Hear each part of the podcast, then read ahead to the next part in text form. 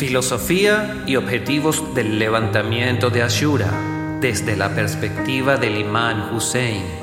La paz sea con él.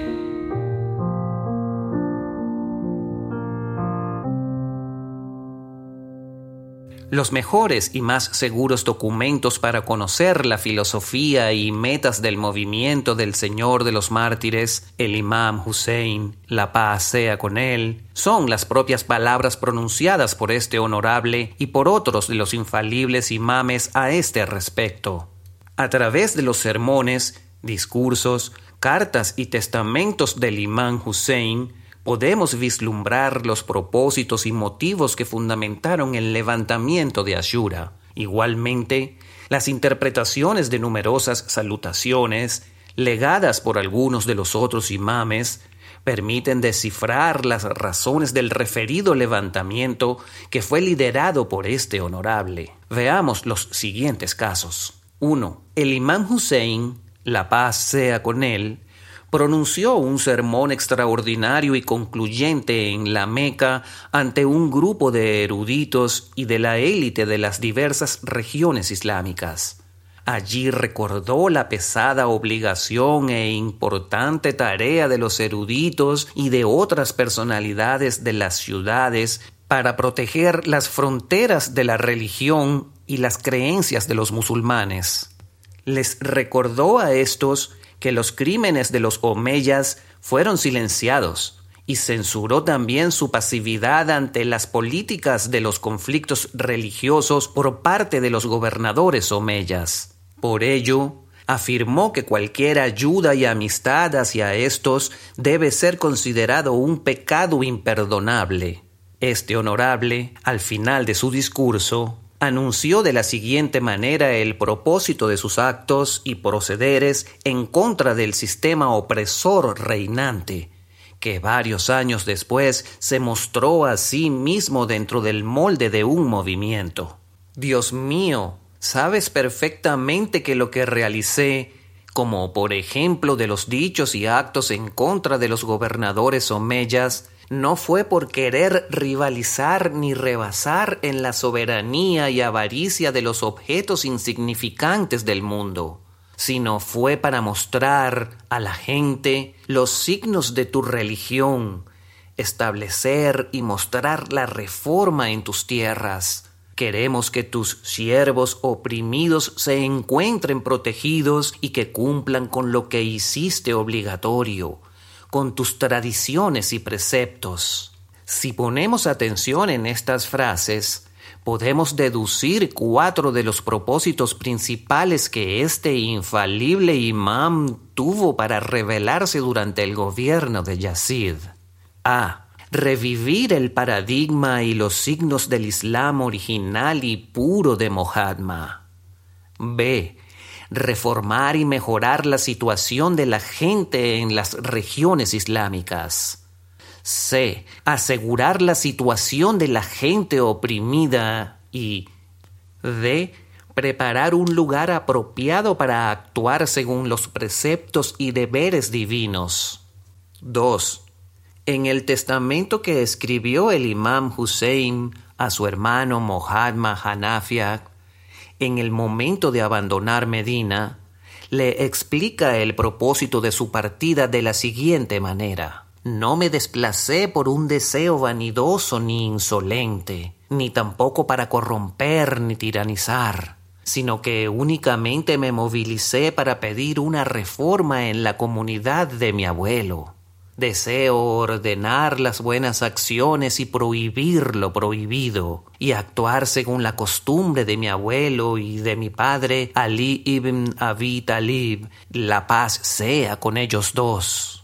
Y en otra parte dice: Dios mío, siento gran inclinación hacia las buenas acciones, y siento odio hacia las malas. Asimismo, en las diversas salutaciones al Imam Hussein, la paz sea con él, recitadas por parte de los imames, se encuentran diferentes explicaciones, como por ejemplo: atestiguo que estableciste la oración y pagaste el azaque y ordenaste las buenas acciones y prohibiste lo prohibido. De estas palabras pueden deducirse los siguientes propósitos para el levantamiento de este honorable. A. Pedir reforma en los asuntos de la comunidad del profeta. B. Ordenar las buenas acciones. C. Prohibir las malas acciones. Y D. Actuar según la tradición del mensajero de Dios y del príncipe de los creyentes, como, por ejemplo, establecer la oración y pagar el asaque. tres. El imán Hussein, durante su estancia en la Meca, describió la filosofía de su insurrección en las respuestas a las cartas de invitación que le hicieron personajes importantes y pudientes de Kufa. En una de ellas dice: «Juro por mi vida, líder es aquel que actúa según el libro de Dios, establece la justicia y equidad, cree en la verdad y se considera estable en aquello que hay en el sendero de Dios». En esta carta, el honorable imam considera que el levantamiento constituye un esfuerzo para establecer un gobierno en el que su líder posea los siguientes atributos y puntos positivos. A. Ordene basándose en el libro de Dios. B. Haga que la justicia domine en la sociedad. C. Sea creyente y crea en la religión de Dios. Y D. Se ofrezca a Dios y a los objetivos divinos. cuatro. Hussein ibn Ali, la paz sea con él, describió la causa de su movimiento en la carta que escribió para invitar a los destacados de Basora, con el fin de que lo ayudaran y acompañaran. Los invito al libro de Dios y a la tradición de su profeta. En verdad que la tradición del profeta ha desaparecido y ha resurgido la innovación.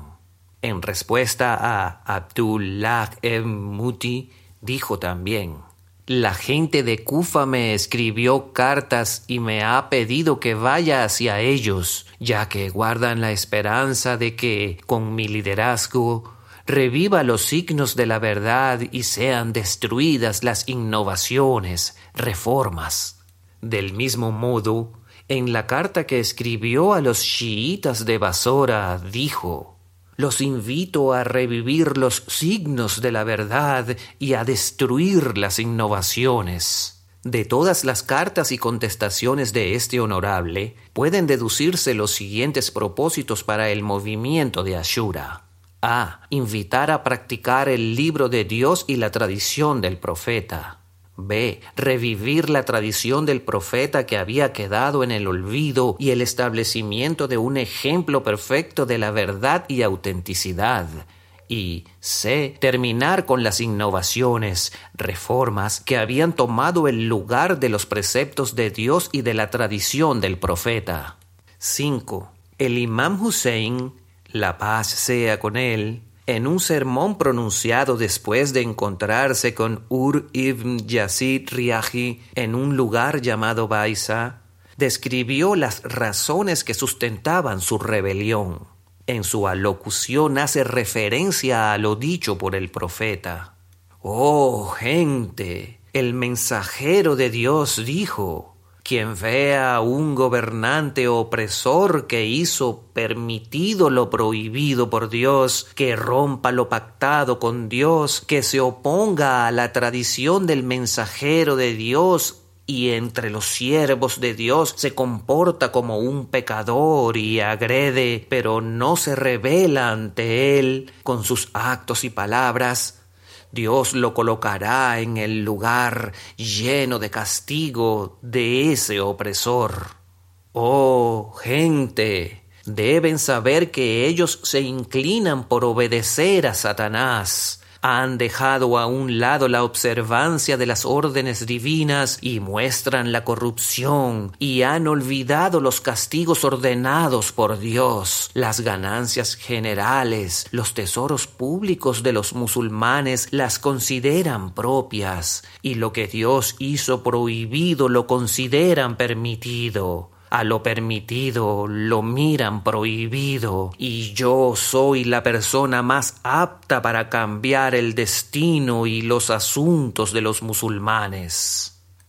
De este sermón se deduce que la causa del levantamiento del Señor de los Mártires, la paz sea con él, fue porque los gobernantes de los omeyas, en especial Yazid, realizaron los siguientes actos contrarios a la religión: a. Obedecer a Satanás y desobedecer a Dios.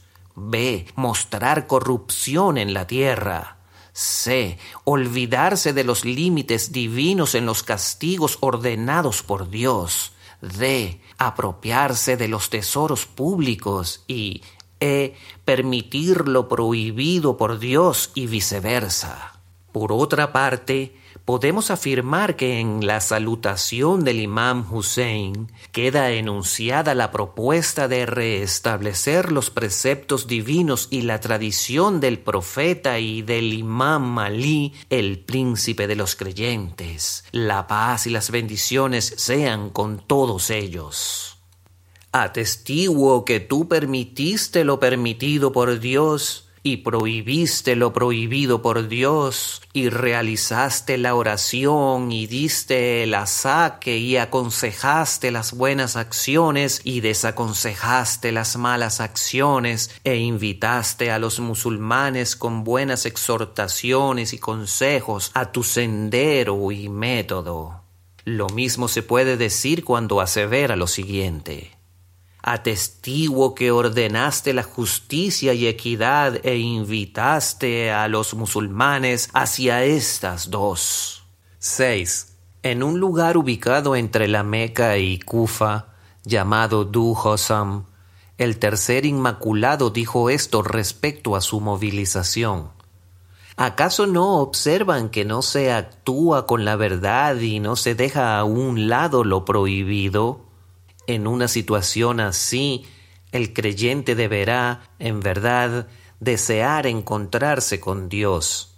Una muerte así no la veo más que como un martirio y una vida con los opresores como algo deshonroso. El imán expresó en distintas ocasiones su rechazo hacia la humillación, que fue también otra de las causas para la insurgencia. Por ejemplo, cuando Ubaidullah lo dejó libre para que decidiera si quería ser ejecutado o pactar con Yazid, el imam Hussein dijo: «Lejos de nosotros está el humillarnos, ya que Dios y su mensajero y los creyentes rechazan una deshonra así para nosotros». Y también dijo: «Lejos de nosotros está el que seamos indecentes, ya que Dios y su mensajero lo rechazan».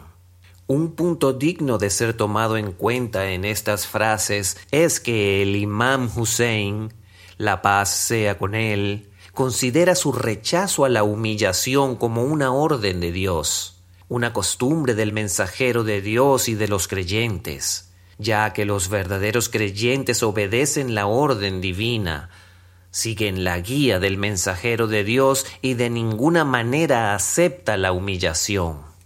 Esta idea aparece reiterada en distintos momentos. Juro por Dios que no doy la mano a ellos en señal de pacto, al igual que las personas despreciables, los seguidores de Yazid, ni tampoco huyo al igual que un esclavo. Y también dijo: la muerte con honor es mejor que la vida con humillación. De todo lo dicho pueden concluirse estos propósitos: a. Difundir la verdad y su práctica. B. Prohibir la difusión prohibida y dejar de practicarla. Y C. Rechazar una vida humillante y despreciable del mundo y elegir una vida de felicidad en el más allá. siete. En la salutación Arba'im, el imam Sadiq, la paz sea con él, explica de la siguiente manera el propósito del movimiento insurreccional del imam Hussein. Hussein ibn Ali ofreció su vida en tu sendero para salvar a tus siervos de la desinformación, de andar errantes y extraviados. Según el punto de vista del sexto de los Inmaculados, el Imam Sadiq, el Señor de los Mártires, la paz sea con ellos dos, perseguía las siguientes metas con el movimiento de Ashura. A. Salvar a los musulmanes de la desinformación que había respecto a los preceptos religiosos y sus obligaciones ante Dios. Y B. Salvar a los siervos de Dios del extravío, a hacerlos conscientes de la necesidad de seguir a los líderes verdaderos religiosos.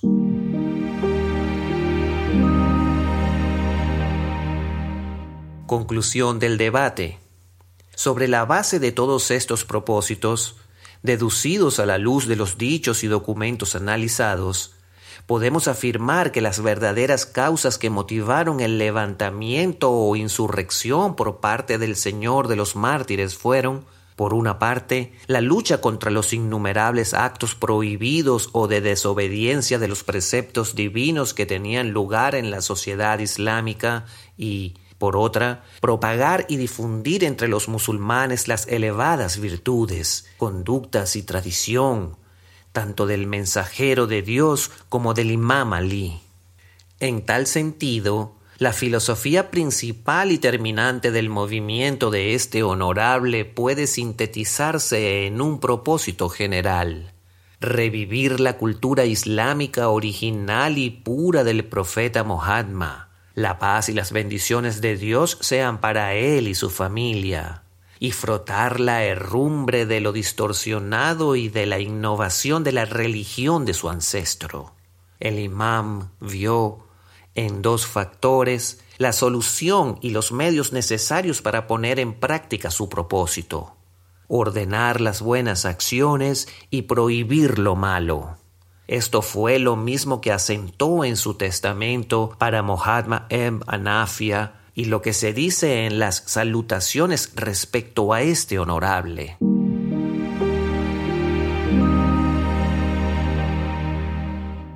Una explicación del asunto. El Imam Hussein, la paz sea con él, consideró necesaria su movilización contra los omeyas debido a las innovaciones o reformas propiciadas por estos, que ya eran una costumbre, al prevaleciente antagonismo respecto al libro de Dios y hacia todo lo permitido y prohibido divino. Se opuso a la destrucción de la tradición del profeta y que ello conllevara a olvidar a Dios y subordinarse al demonio, con las terribles consecuencias de ello, ya muy evidentes en la sociedad islámica: corrupción, tiranía, injusticia y desesperanza era lo que imperaba. Su levantamiento fue para impedir que se dejaran de realizar los límites de los castigos divinos, que reinara el monopolio y el saqueo impune de los tesoros públicos de los musulmanes. En fin, todos estos asuntos indicaban a la abundancia de una plaga moral e religiosa contra la cual este honorable se sentía obligado a combatir y erradicar. Del mismo modo, si el Imam Hussein invitó a la sociedad islámica a actos tales como cumplir con lo que dice el libro de Dios, la tradición del profeta, revivir las indicaciones y los signos de la verdad, crear seguridad, reformar y mejorar los asuntos de la comunidad, ello es una demostración de que las buenas acciones habían desaparecido de la sociedad o por lo menos se estaban debilitando. Por estas razones, cuando el imam se niega a pactar con Yazid, lo hace convencido de que estaba preparado para alcanzar el martirio en la lucha que emprendería para derrotar el gobierno de este tirano y establecer un gobierno islámico. El no haber pactado fue bajo el significado de prohibir lo prohibido, difundir lo bueno y dar un ultimátum a los musulmanes acerca de la obligación de actuar y no callar ante las innovaciones y los crímenes de los omeyas. Quien callara ante un gobierno de esta naturaleza se hacía cómplice en la propagación del irrespeto hacia lo prohibido y enfrentarse a lo permitido. Esto ocurría tanto con las personas comunes como con los eruditos y personalidades prominentes, que aceptaban por igual que los gobernadores omeyas cometieran desmanes y fechorías con total impunidad. Dicho de otra manera, lo que parece ser cierto y seguro en la tradición de Hussein ibn Ali, en su condición de imam infalible y por los rasgos nobles de su carácter, es que no aceptó pactar con un hombre corrompido como Yazid, ni reconoció a ese gobierno como legal. Para tomar estas decisiones, se basó en una profunda observación y análisis de su entorno, en las evidencias de las desviaciones que ocurrían dentro de la comunidad islámica durante el gobierno de Muawiyah y luego de Yazid. Había llegado a esta conclusión luego de comprender que sus elocuentes y aleccionadores consejos y sermones ya no podían terminar con la desviación creada en los fundamentos ideológicos y políticos que había penetrado en la sociedad islámica y en el sistema de gobierno.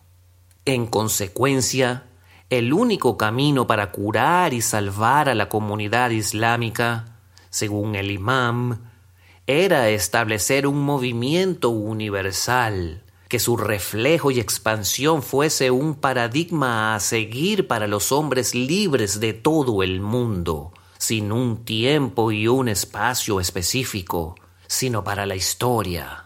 Claro está, Yazid no era alguien al que el imam se podía enfrentarse sin graves consecuencias para él.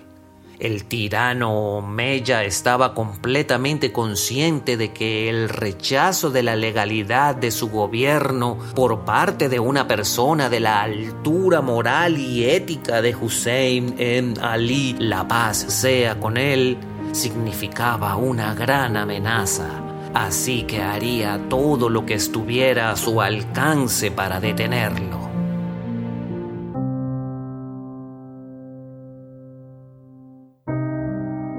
Fátima T V punto e s.